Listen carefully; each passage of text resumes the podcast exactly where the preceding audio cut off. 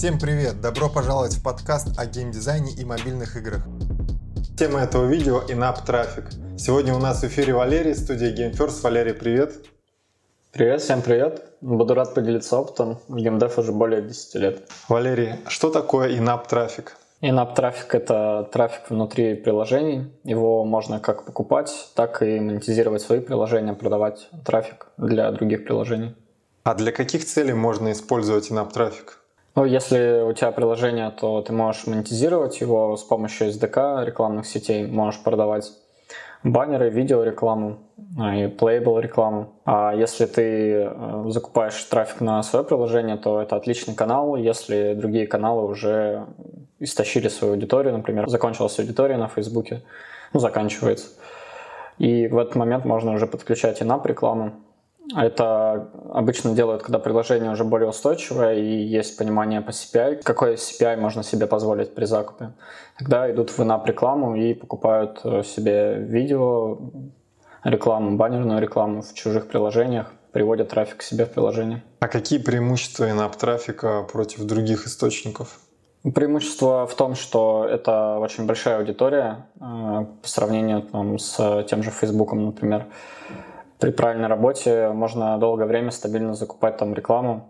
Минусы будут фрод, с ним надо будет работать. И может быть дороже по CPI, чем на том же Фейсбуке, например.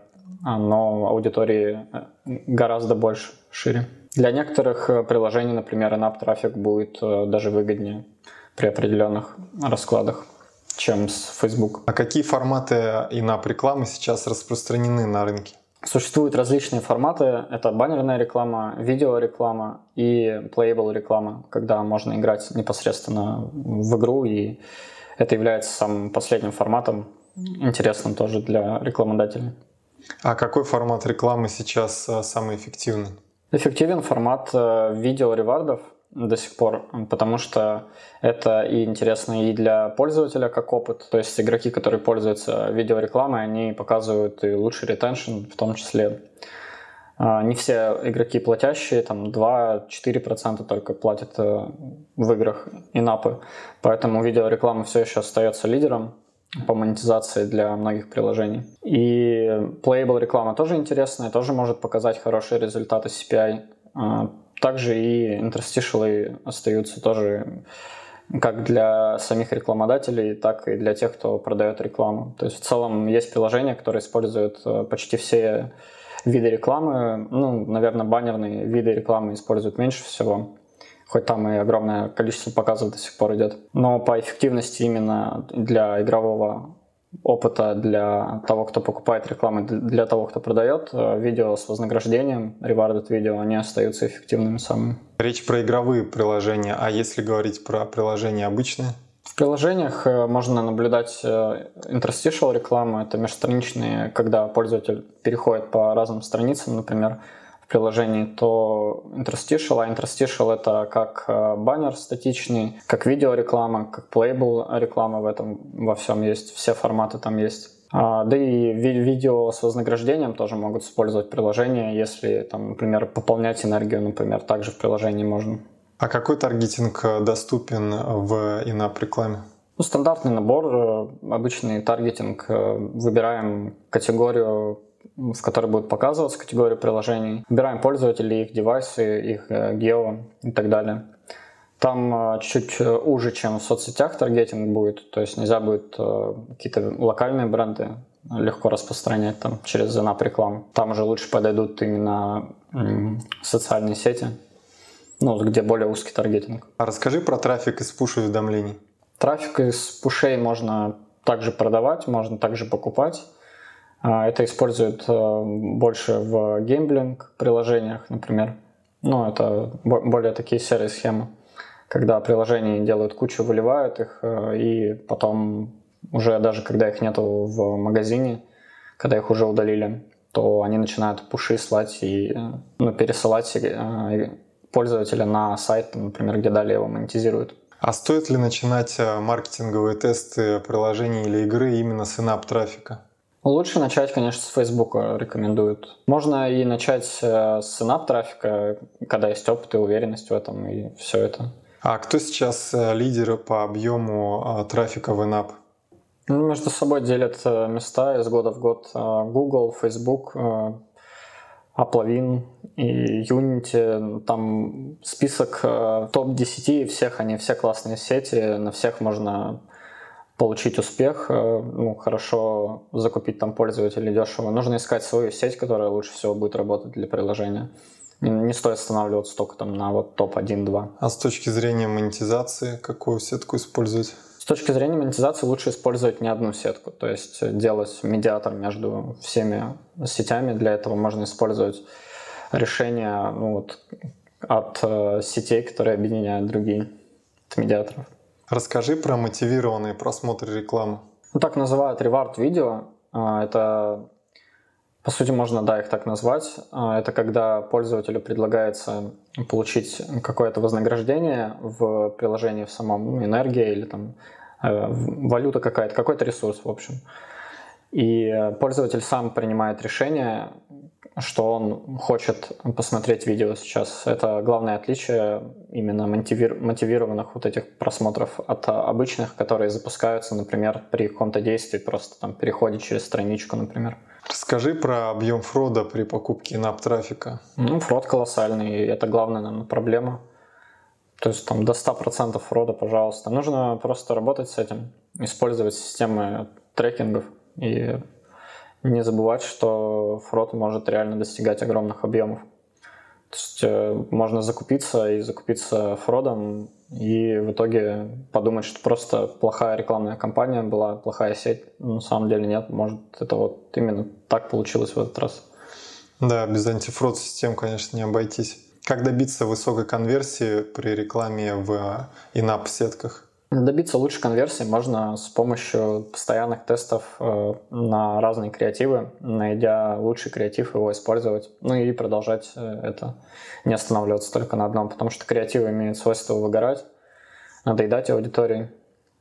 Может, один креатив там не сконвертил, следующий сконвертит. Нужно просто использовать разные креативы.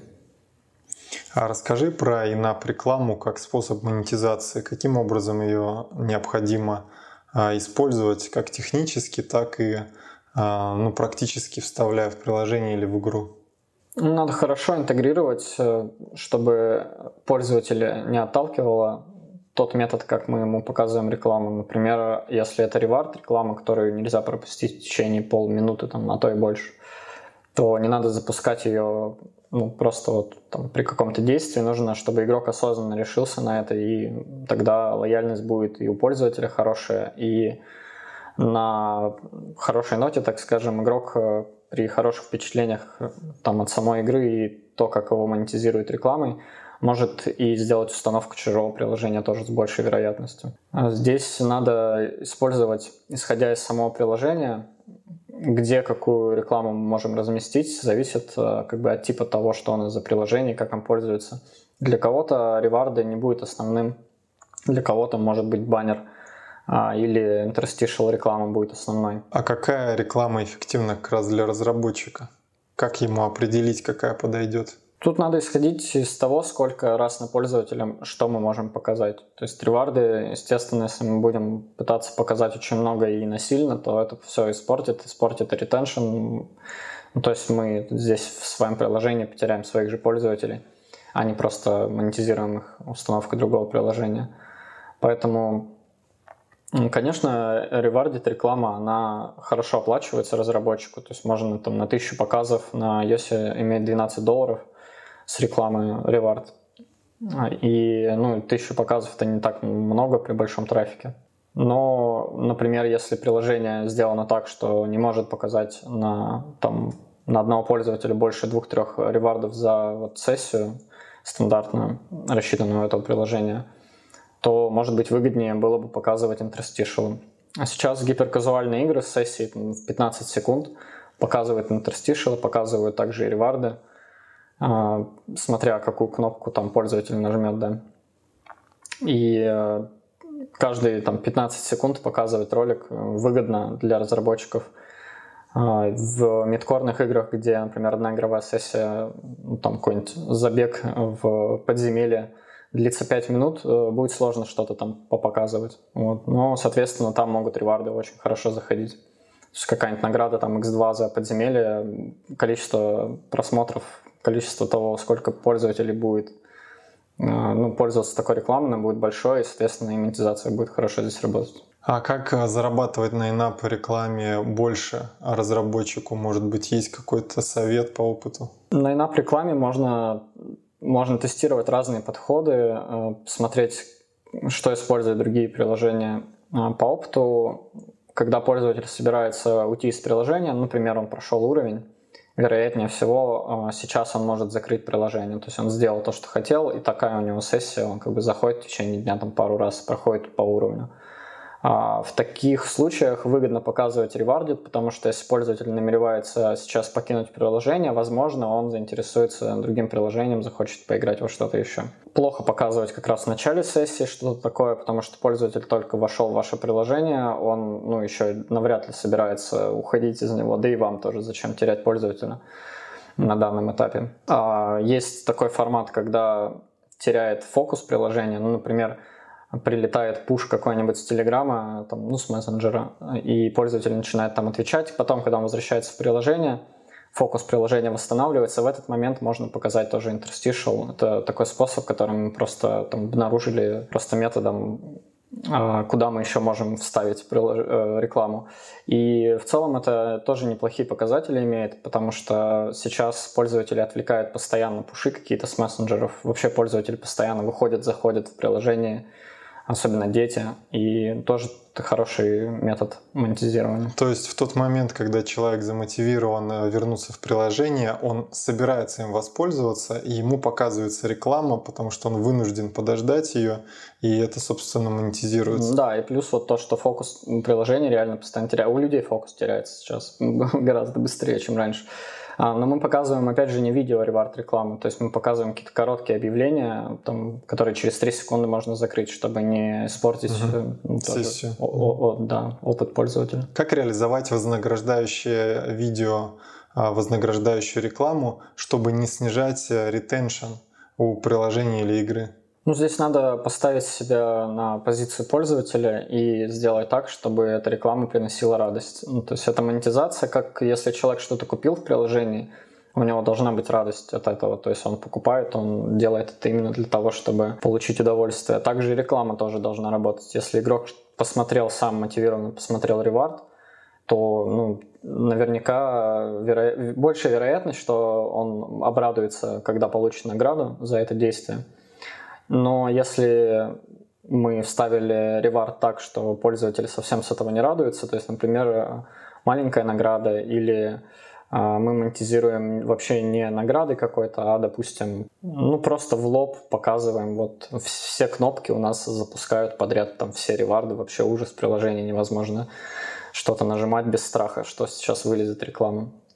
Если все правильно делать для опыта пользователя, если он будет с этого кайфовать, то тогда ретеншн только увеличится.